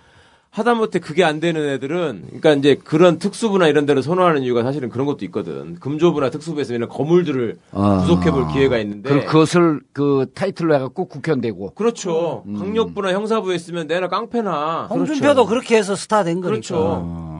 그걸로 계속 박철원을 내가 구속해서 이런 걸로 팔아먹은 거 아닙니까? 예. 이공개를 했다. 근데 형사부 검사들은 하다못해 이제 그런 게 안 안 걸리니까 무슨 연예인 음주운전 사건이나 예. 이런 거 내가 수사했다고 이런 걸 자랑 삼아서 얘기하거든. 이 사건에 대해서 박철호는 뭐라고 평가를 해요? 네. 박철호는 홍준표한테 당한, 당한 아, 형발 아니야? 아니, 지난주에 그 홍준표가 예전에? 박철원 우습게 보지만 박철호하고 딱 통해갖고 그 내용을 가져온 거 아니야? 그렇게 보면 안 되지요. 박철원 고대 후배인데. 씨한테 똑같이 했었다 그 얘기를 사실 최강욱 변호사께서 제보를 주셨어요. 아. 저한테 전화를 주셔가지고 옛날에 홍준표가 박철원한테 똑같이 했었다 한번 음. 찾아보시라 이렇게 말씀해 주시더라고요. 그래서 저는 그냥 무심코. 뭐 그냥 뭐 되면 좋고 아니면 말고 그냥 박철원 씨한테 저 전화도 안 하고 문자 남겼어요. 한결의 노현웅이라고 합니다. 음. 예전에 뭐 홍준표한테 당했다고 하던데 그 얘기를 좀 듣고 싶습니다. 이렇게 그냥 문자만 남겼는데 예. 오전에 그렇게 문자를 남겼더니 오후에 이렇게 4시쯤인가 전화가 와서 저 박철이 박철원입니다 하더니 40분 동안 홍준표 지사 욕을 하는 거예요. 저한테. 어. 수사를 얼마나 근데 이제 무리하게 하고. 예, 수사를 무리하게 하고 그때 핵심 증인이었던 뭐 누구를 미국으로 도피시켰고 그러면서 이제 한마디씩 아 이제는 역사로 넘어간 이야기니까 내 얘기를 멘트로 쓰지는 말고 내 자서전을 찾아보면 다 나와 있으니 몇 페이지를 참고하시고 자꾸 책 팔았네. 아, 그 사람 그게 어. 한이 맺혀 있거든요. 아, 자서전에 진짜. 자세히 나와. 예, 예. 진짜 40분 동안 통화했어요. 그러니까 어떤 수법을 했냐면 그 자서전을 보는 최강 변호사 참 연구 대상이야. 어떻게 그런 자서전을 보고 앉아 있지? 아니 제가 진짜 문득 생각났던 게 메모가 뭐 반대 신문권이 보장이 안 돼서 예. 증거로 인정할 수 없다 어쩌고 하는데 반대 신문권 보장 안 해주고 억지 증거 만든 대표적인 검사가 홍준표고 자기, 예. 그 다음으로 자기가 한 얘기만 한 거예요. 그 다음에 함승이고 그 검찰에서 예. 다 아는 얘기예요. 예. 무리한 그러니까 사람들. 아, 까 누구 그 세외로 보냈다 그랬잖아요. 예. 그게 이제 그 증거 보존 절차에서 정인 신문하고 이 사람 불가피하게 나가야 된다 하면서 해버리면 변호인들 그때 초기에 변호인들 사건 파악도 안 될 때거든. 예. 그러니까 그게 뭔지를 절차를 설명을 드려야죠. 그러니까 수사를 하- 해서는 원래 사람을 예를 들면 뇌물 사건 같은 경우에는 윤승모 씨를 데려다가 핵심 예. 증인이니까 예. 참고인 조사를 해야 될 거 아니에요. 그렇죠. 그러면 제일 걱정하는 게 뭐예요? 검사는 이 사람이 법정에 가서 말을 바꿔버리면 이제 골 때리는 걱정이 거거든요. 되는 거죠, 예. 이제. 그러니까 이거는 이제 말을 안 바꾸게 해야 되는데 특히 홍준표처럼 무리하게 수사를 하고 몰아가면서 자기의 어떤 입신을 위해서 한 사람을 잡아야 된다고 생각하는 입장에서는 예. 이 사람은 어떻게든지 말을 못 바꾸게 해야 되는 거예요. 그렇죠. 과거에 예, 홍준표가 검사하던 시절에 무슨 제도가 있었냐면 기소 전 증인 신문 제도 내지 기소 전 증거 보전 절차라는 게 있었습니다. 예. 그러면 거기는 변호사도 입회를 못 하고 예. 나중에 기소될 당사자인 피고인도 입회를 못 하고 예. 검사가 자기가 주요 참고인으로 생각했던 증인. 그러니까, 예, 음. 검찰 측의 핵심 증인이 될 사람을 미리 판사 앞에 데리고 가가지고 이 사람이 방금 나한테 이 얘기를 했는데 이거를 증거로 확인해 달라는 절차를 아. 신청을 해요. 그러면 그 사람이 거기서 다 얘기를 하는 거야. 음. 기소 전 증인 신문, 기소 전 증거 보전 예, 신청. 그렇게 해 놓으면 나중에 이제 그렇게 하고 나서 이 사람이 양심의 가책을 느낄 거 아니에요. 그럼 말을 바꿔야지. 네, 말을 거짓말을 한-. 거짓말을 한 거니까. 네, 그 홍준표는 어디 외국으로 가 있으라 그래. 아, 증인을 그렇게 증인을 거짓 증인을 만들어 놓고 너 이제 예, 외국으로. 날아가라. 어, 아니면 국내에 있으면 그 재판 날에 어떻게 하는지 못 오게 만들어. 어. 그 사람을 빼돌려가지고. 그러니까 그게 홍준표의 그게 그 젤레- 18번이에요? 저- 젤레 수법이에요. 그러니까 그게 음. 이제 사실은 박철은이가 제일 억울해하고 예. 제일 세게 당했죠. 그렇게 해서 무지 그 자기는 억울하게 유죄를 받았다는 예. 거거든요. 그러니까 검찰에서 진술보다 법 판사의 면전 앞에서의 진술은 증거 능력이 훨씬 높거든요. 예. 신빙성이 있다고 판단하는 거니까 변호사가 반대 신문에서 실체적 진실을 밝힐 기회 자체를 박탈시킨 거죠. 예. 요즘은 이제 어 기소 전에 하더라도 변호인 들어가는데 그러니까 그게 재밌는 얘기가 있잖아요. 그게 그래가지고 박철원이 이거는 반대 신문권이 보장되지 않은 상황에서 받은 진술이기 때문에 증거 능력이 없다. 인정하면 안 된다는 예. 주장을 계속했고 예. 헌법 소원까지 냈어요. 아. 그래가지고 그 조항이 위헌이 된 거야. 아. 홍준표 박철원 때문에. 그러니까 박철호는 진짜 억울하게 어, 당한 완전 거네. 뼛속에 새겨져 있다니까요. 음. 40분 동안 통화했습니다. 40분 동안. 아, 자, 그런, 그 상태에서는 한 가지만 그 예. 상태에서는 사실은 검찰의 그 압박 속에서 증인이 헤어날 수가 없는 거거든. 음. 우리 그 서울시 간첩당 조작 사건 할때 그렇죠, 그렇죠. 예. 유가리였어요 동생 유가리여도 그런 상태에서 변호인 말 뭐- 믿어야 되는지 검사 말을 말 믿어야, 네. 믿어야 되는지. 예. 울기만 하고 이러다가 나중에 이제 판단해서 겨우 이제 예, 예. 진실을 몇 얘기한 마디, 거죠. 몇 마디 예. 이야기를 한 거잖아요. 음. 요번 그 서울시 간접당 그당 조작 사건에서 예. 검사도 그렇게 활용을 하려 하다가 이제 노련한 변호인들에 의해서 예. 일말의 진실이 발견된 거죠. 알겠습니다. 그럼 지금 이제 홍준표 건은 네. 우리가 이걸 길게 얘기하면 제들의 프레임에 걸려드는 거네. 홍준표는 빠져나가기 어렵다. 본인이 자백했다. 검찰이 이것을 치는 것은 시간 문제인데 다만 윗선은 이 사건을 조금 더 길게 꺼- 끌어주기를 바라는 내심의 뜻이 있다. 왜? 대선 자금으로 수사를 넘기지 않고 않기 싶어서. 네.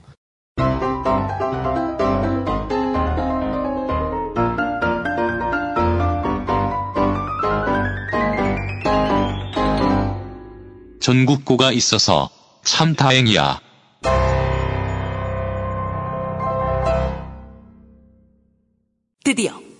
계절이 왔습니다. 이제 연유로 빙수 만들면 빙수 세계에서 쫓겨납니다. 타락 눈꽃으로 만든 빙수. 빙질도 맛도 최고입니다.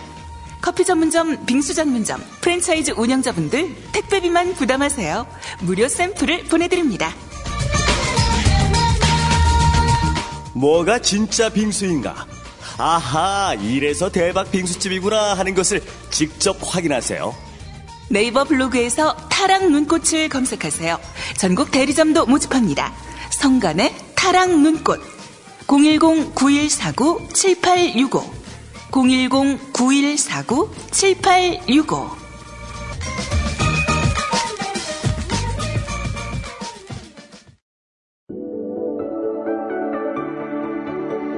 영어 봉도사처럼 잘하고 싶으시죠? The Legend of Korra.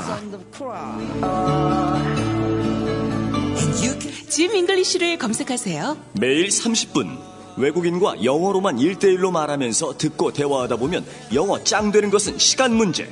수강료 9만 5천 원. 참 착한 가격이죠? 집에서 하는 어학연수 짐 잉글리쉬에 접속하세요. 이제 나도 영어로 깔때기 한번 들이댄다. 짐 잉글리쉬 지금 검색하세요.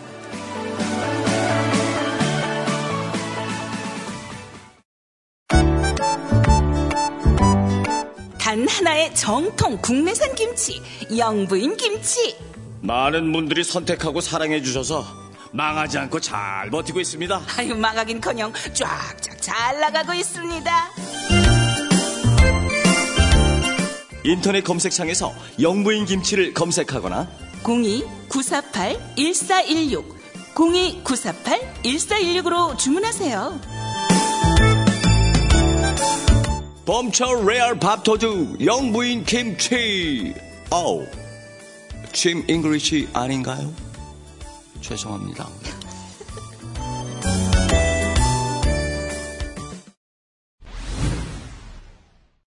자, 대선 자금은요, 어떻게 되고 있다라고 하는 얘기 할 필요 없어요.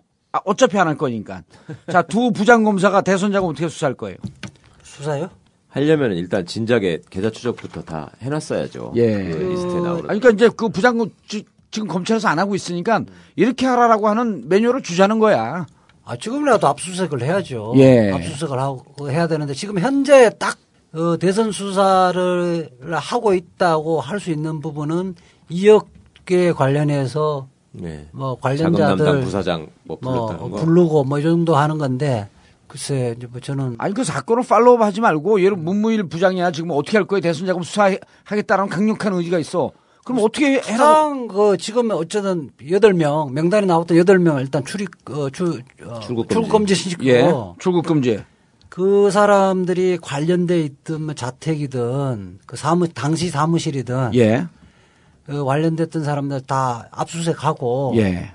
그때 당시에 보좌진들 이런 사람들도 다 출국 금지시키고 그 사람들 그 다 2012년 대선 시점으로 돌아가서 예. 예. 그때 당시의 행적들에 대해서 다 분리시켜서 다 진술을 확보를 해야죠. 예, 지금 그 지금 드러난 거를 중심으로 해갖고 수사를 들어간다고 한다면 경남 기업의 자금 담당 직원들을 확실하게 확보를 해서 다 거기서 털어내야죠. 예. 돈이라는 게 어떻게 만들어지고 어떻게 움직였는지를 예. 하고 그다음에 성완종 씨가 죽기 전에 그런 점을 염두에 두고 본인이 만들어둔 증거들이 이- 이- 있는 것 같아요. 예. 분명히. 그게 지금. 검찰이 노출 안 시키고 있는 네, 거죠. 네. 그러니까 이제 대책 회의를 하면서 음. 누구 누구 누구 이런 놈들은 꼭 손을 봐줘야 되겠다고 본인이 생각한 사람들을 예. 그 리스트에 적기 전에 이미 이 사람들이 자기한테 돈 받은 사실이나 자기한테 혜택을 입은 사실을 부인할 걸 다 예상하고 예. 또그 전에 이미 자기가 도와달라고 했을 때 네가 뭔데 지금 나한테 도와달라고 하는 거야라고 하는 반응을 보였거나 아니면 완전 쌩깐 사람들을 선정했을. 거 아닙니까? 예. 그 사람들 중심으로 치겠다. 예. 자기가. 대책회의만 하면서 돈 그때 이렇게 해서 뽑아가지고 내가 너한테 만들으라고 하고 네가 갖다 줬잖아. 이걸 다 했을 것 같아요. 예. 그리고 녹음도 시켰을 거야. 그럼 그걸 다 갖고 있을 것 같거든요. 그거는. 검찰이? 네. 아. 그러면 그걸 가지고 지금 지금 홍준표 몰듯이 예. 음. 이렇게 자꾸 구속을 몰아야 되죠. 그러니까 홍준표가 나를 팩감으로 쓸지 말라는 말을 했잖아요. 예. 그게 사실은 굉장히 절실한 얘기예요. 홍준표 아, 입장에서. 나를 치지 말고 대선 자금으로 치고 들어가라. 그렇죠. 그러니까 나를 가지고 홍준표 입장에서 볼 때는 완전 장난치는 잔치- 거거든. 그렇지, 잔챙이지, 자기는 또. 그러니까 고양이가 왜 뭐 이렇게 쥐새끼 놓고서 이렇게 발로 이렇게 툭툭 치면서 아. 얼르듯이 그러고 있었거든 홍준표를. 그러니까 자기를 전면으로 부각시키면서 대선 그렇죠. 자금 수사에 대해서는 예. 자꾸만 물타기 물 하고. 밑으로 그렇죠. 가리려고 했는데 자기가 쓰이고 있다. 불쏘시개로 자기가 지금 사용 이용당하고 있다. 이 얘기를 한 거네.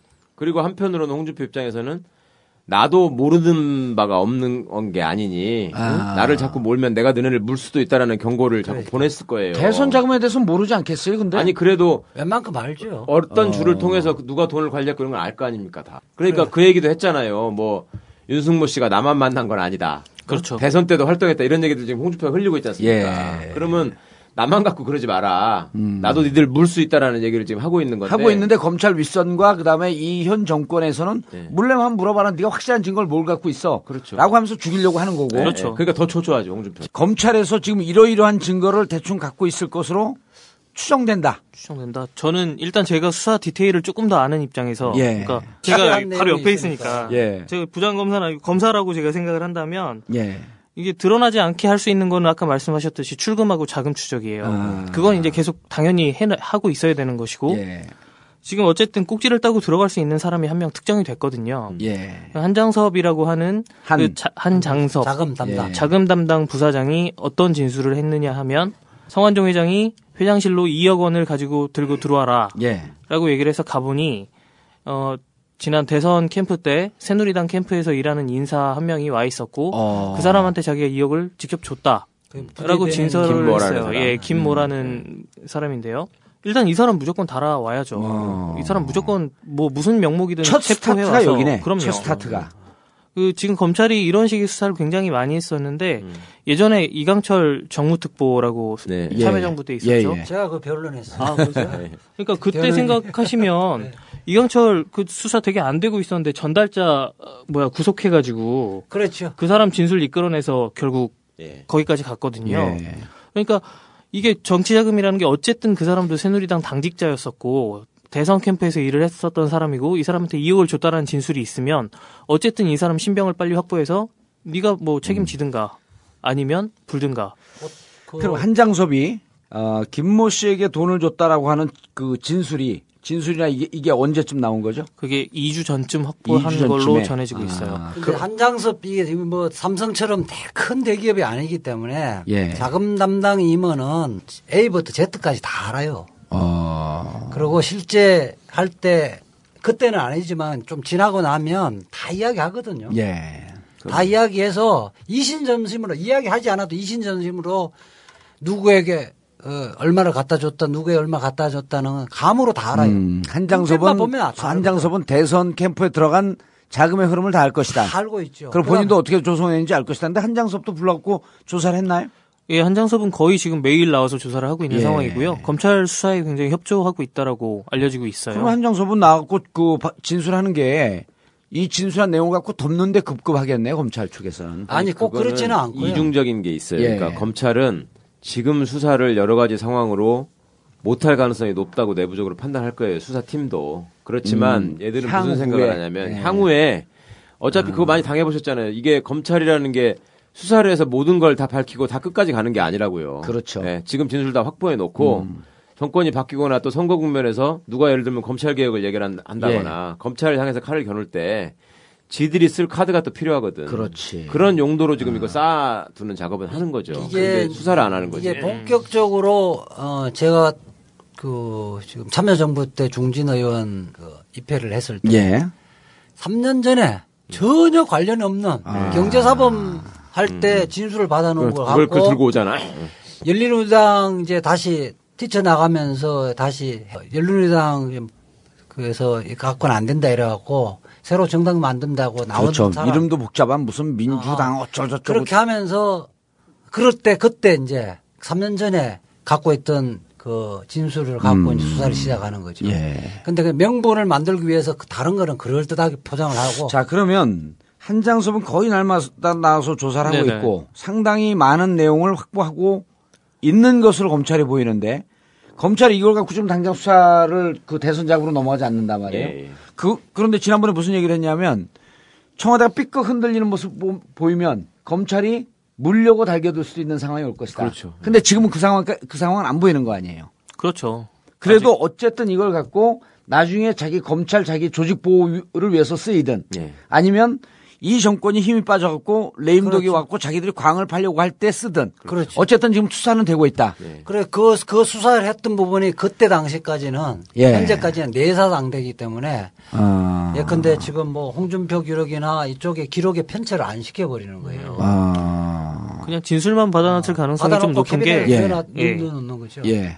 왜냐하면 이게 저 언뜻 들은 얘기라서 이게 정확하진 않습니다만 이게 대검 쪽이랑 이 정보 자체가 좀 제때 보고가 안 됐다는 이 뒷얘기가 있어요. 그러니까 수사팀에서도 한장섭 씨 진술을 받아놓고 어 이것 봐라 이거 어떻게 해야 되지? 약간 짱구를 아, 굴렸던 것 같아요. 제 생각에는. 대검에도 직접 보고하지 예, 예. 않고. 그래서 근데 이거 무조건 대검 지휘를 받아야 되는 상황 아니에요?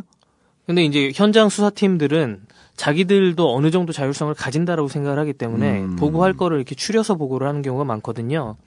그래서 이 사건 같은 경우는 제가 보기에는 한장섭 씨 진술이 어쨌든 그 언론에 노출이 되면서 드러나게 됐는데 이게 굉장히 치명타처럼 느낄 거예요. 아. 저희가 만약에 이 수사를 하게 만들려고 하면 이 진술을 중심으로 그 2억을 받아갔다라고 하는 김모 씨, 이 사람이 어떤 역할을 했는지, 그리고 이 사람이 자금 관련해서 누구랑 뭐 친밀한 관계였었는지, 이 사람은 공보 라인에 있었기 때문에 돈을 직접 만지는 사람은 아니었었거든요. 그렇네. 그럼 누구 라인이었었는지 등등등을 계속 언론에서 질러주고 그걸 마지못해 따라오는 형식이 되면 노 예컨대 기자가 언론인이에요. 근데 문제는 뭐냐면 김아무개 씨가 네. 아직도 새누리당에 붙어 있는 사람이라는 거예요. 그리고 정치를 하고 싶어 하고 음. 예. 내년 공천을 노릴 겁니다. 음. 그럼 이 사람의 이해관계에서는 그런 얘기를 할 필요가 없죠. 새정치 민주화하면서 데리고 왔고 공천 준다고 어, 그런 걸? 한다라고 하면 박수 받을 수 있겠죠. 이 자금 담당들은 예. 뭐 아, 자기가 그러니까 묘한 게 진짜 있어요. 지금 얘기 그 취재한 얘기를 들어보면 그 한장섭이 자금 담당 부사장 아니에요? 예. 그럼 자금 담- 담당 부사장인데 사장실로 불렀단 말이야. 음. 근데 김모 씨가 이게 그 재정위원회나 이- 이쪽에 있는 게 아니고 공보라인에 있었단 예, 말이에요. 그럼 이건 비선으로 사람을 보낸 거거든. 예. 메인 라인이 아니에요. 그럼 메인 라인에 들어간 돈은 한장섭이 더 많이 알고 있을 거란 말이에요. 그리고 사장실에 불러갖고 완전히 노출된 이 대선 자금인데 노출된 상태 아니에요. 근데 이거는 대, 그 경험칙 상으로 보면 대선 자금으로 들어간 게 아니라 대선 그 활동하는 사람이 추가로 필요하니까 별도 부탁했을 돈일 가능성이 높아요. 그럴 수도 있겠죠. 그럴 가능성이 무척 높아. 그러면 이렇게 노출, 그러지 않으면 아주 체계적이고 조직적으로 대선 자금 넘기는 건 이렇게 넘기지 않아요. 그렇죠. 하여튼 공식 계좌에 안 들어가는 돈이 그 공식 계좌에 안 들어가는 돈이 이거는 뭐 이거- 1, 2억 정도면 일정 껌값이거든요. 껌값이에요. 이거는 껌값이고 껌값인데 내가 허태열의 7억은 좀 다른 그건. 메인 그거는 메인 라인을 통해서 들어간 거죠. 그건 정식으로 들어간 거고 네. 이 2억 정도는 껌값으로 급히 뭐를 그 무슨 홍보 라인을 돌려야 된다든지 보통 아니 이 별도 별도 무대를 돌려야 되는데 필요해서 빨리 좀 마련해 줘라라고 했고 급히 갔을 가능성이 높은 거예요. 급전이구만, 급전. 예. 그 대선 2007년이나 2000, 2000, 2002년 대선 자금 수사에서 예. 제가 대선 자금 수사 변론도 제가 했었잖아요. 예. 그럼 뭐 안 하신 게 없네. 어, 이재정 그 지금 예. 아, 대단한 변호사예요, 그 어쨌든. 20억 그, 예. 그 변론했었는데 그때 보면 그렇게 돼 있는 거예요.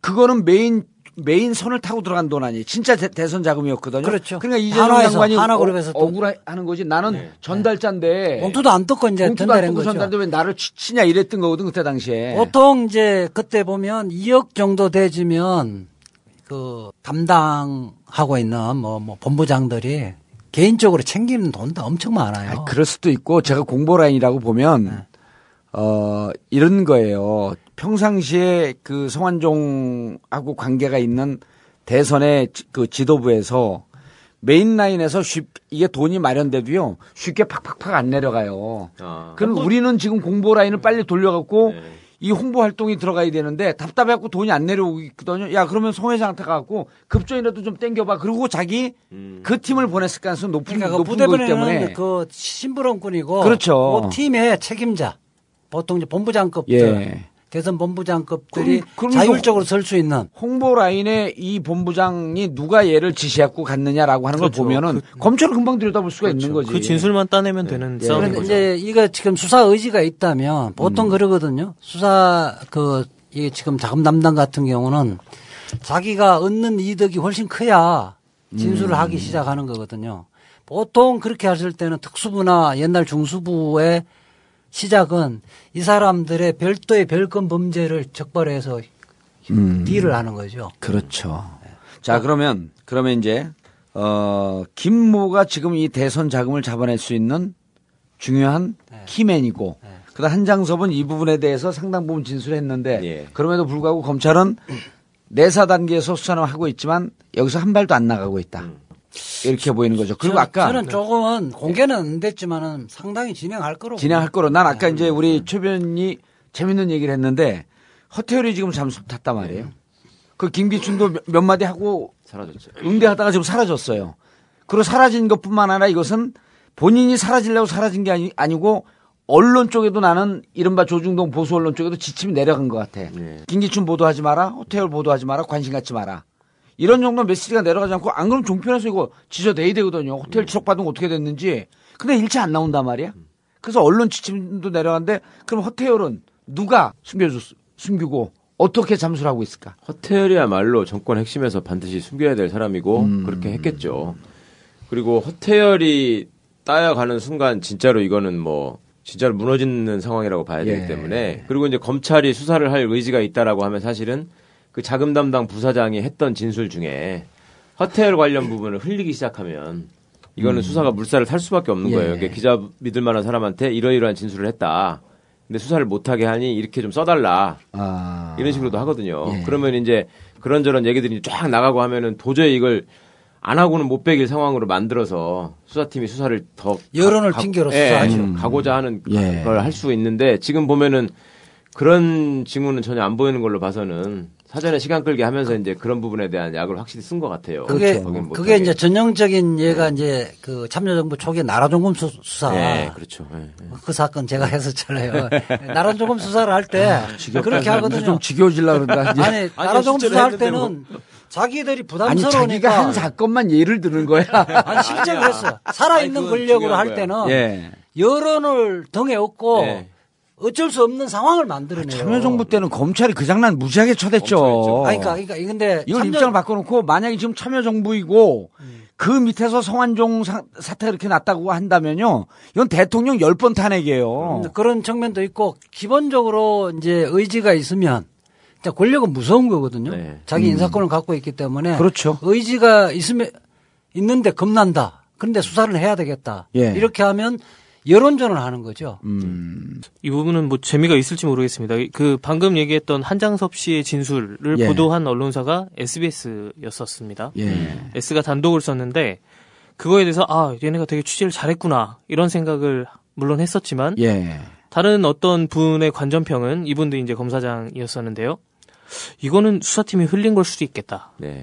지금 말씀하신 것처럼 여론을 예컨대- 등에 업고 그렇죠. 한번 대선 작업을 한번 쑥 수사 그렇죠. 가는 척이라도 해보자. 수사팀에는 아. 풀로 절대로 안 줘요. 어, 지금 자기 얘기 맞았다 이렇게 막 신이 난데 아니, 잠깐만 좀 들어보자고 좀. 좀 들어보자고. 이게 저 같은 경우도 예전에 그런 수사를 해본 적이 있어요. 그러니까 제가 수사한 건 아니지만 윗선에서 막는 수사를 돌파하기 위해서 짬짬이를 하고 음. 어떻게 가는다는 것을 다 알고 있는 상황에서 제 기사를 핑계로 이제 쭉쭉쭉 치고 올라가는 수사가 있거든요. 예. 가끔씩. 근데 문제는 뭐냐면 예컨대 한겨레나 경향 뭐 이런 데에 주면 조중동이 안 받으려 그래요. 그 기사를 안 따라가는 거죠. 그렇지. 조중동한테 주면 또 한겨레 경향이 싫어하고. 그렇지. 근데 저녁 때 방송한테 던져주면 다음날 조간들이 그걸 다 따라, 따라 쓰거든요. 지금 가장 중립적인 데가 SBS라고들 그러잖아요. 요즘에. SBS 한국일보 뭐 네.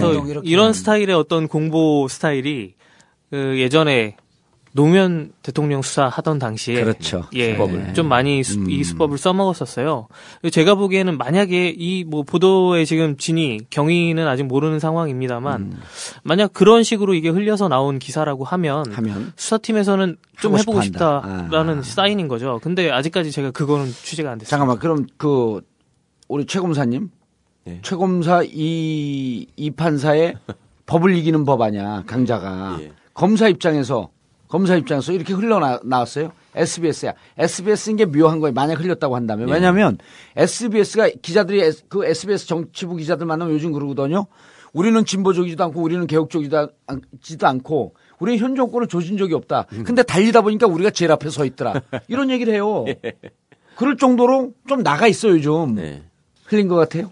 흘렸죠. 그건 네, 아. 100% 창작 그 거죠. 창작을 할 수가 없지. 예. 아, 흘려서 그 민감한 얘기를 한장섭에 대해서 우리가 당연히 검찰에서 가- 그 관심을 갖고 있는데 네. 보이지 않는 손이 계속 압박하고 들어오고 있으니 옆에서 나팔 좀 불어줘라. 그러니까 이렇게 수사팀을 이끄는 어. 사람은 사실은 그게 다목적이에요. 그러니까 자기한테 지나친 압력을 가하지 말라는 사인일 수도 있고요. 아. 그러니까 자기를 상대로 어차피 딜을 계속 할 거거든. 예. 법무부 장관을 뭐하라고 뒀겠습니까? 민정수석은 왜 있는 거고. 음. 그러면 그 사람들이 계속 귀찮게 할 때 자기도 뭔가 카드가 필요한 거예요. 그러니까 이걸로 이렇게 음. 일단 하나 던져 깔아 놓는 거지. 나를 자꾸 건드리면 네.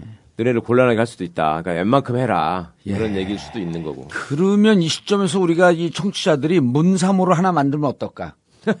문무일 부장검사를 사랑하는 사람들의 모임에 갖고 저는 이제 으쌰으쌰하고 예? 개인적으로 팀장이 바뀔 거예요.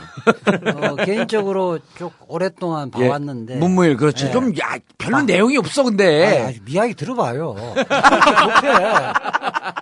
봐왔는데 어, 외부에서 합리적인 의심이나 네. 이런 것들을 품게끔 절대로 안 해요. 그러니까 예컨대 그래서 리스트에 나왔던 저렇게 어렵게 하냐 리스트에 나왔던 여덟 명에 대해서 이 사람은 수사하고 수사 안 한다. 이, 렇게는 안 갈 거예요. 다 수사는 할 겁니다. 아. 다 수사를 하고 외부에서 봤을 국민들이 봤을 때 문무일 검사가 정, 그 정치 권력의 그 압력을 받아 수사를 안 했다 이런 그 모습은 의심은 받지 않을 거다. 안, 않을 정도로는 한다는 거예요. 아주 진지하게 이렇게 얘기할 때 옆에서 우리 법조계의 신, 더 가더블러 노현웅이 고개를 갸우뚱했어요. 무슨 뜻이야? 어?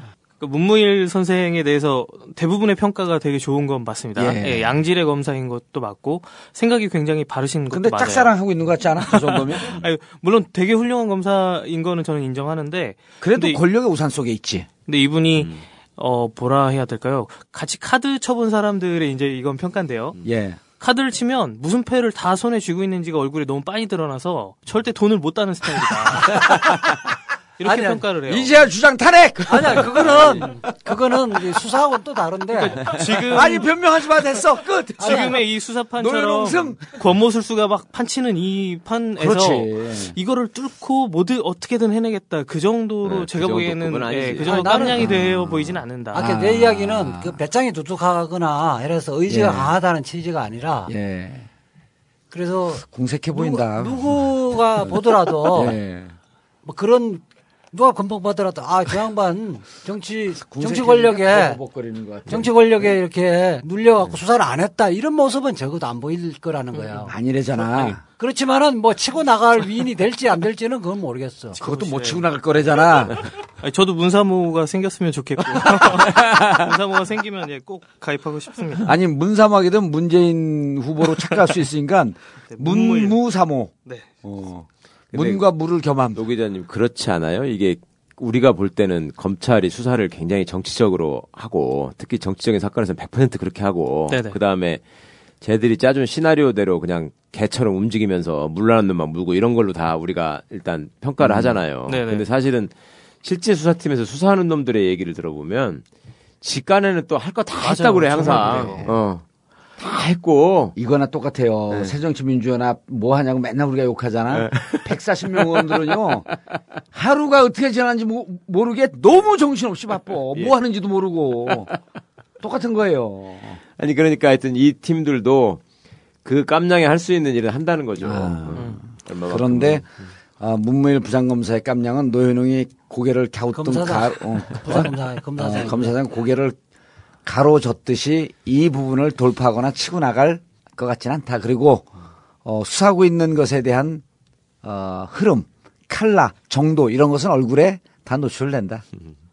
그리고 지금까지 이게 진행된 수사를 봐도 좀 치고 나가는 방식은 아니라는 거죠. 그럼. 예. 너무 이게 옛날에 윤석열이 하던 방식과 지금 그렇죠. 문무일이 하던 방식을 비교해 보시라고. 이게 아니죠. 한 불과 제가 생각하기엔 이틀 내지 3일 안에 대대적인 압수수색이 들어갔었어야 그럼. 됐거든요. 예. 근데 지금 그런 원래 게 무리수를. 절대 무리수를 왜 저래 저 인간? 원래 안, 무리수를 안 들려 안 두는 스타일은 해요. 예. 자 정리하겠습니다. 지금 홍준표 그리고 어, 송한종 리스트 어, 오늘 두 명의 부장검사 아, 가상 부장검사를 모시고 어, 말씀을 들어봤는데요. 홍준표는 어, 팩감일 가능성이 대단히 높다. 홍준표 밟고 그 자리에서 뭉개면서 대선 쪽 자금 수사 쪽으로는 하나도 한 발도 안 나가지만 그러나 수사 내용은 검찰은 갖고 있을 것이다. 예. 정봉주 전국구 마치겠습니다. 감사합니다. 감사합니다. 그렇습니다. One, two, three, four. La, la, la, la. 정!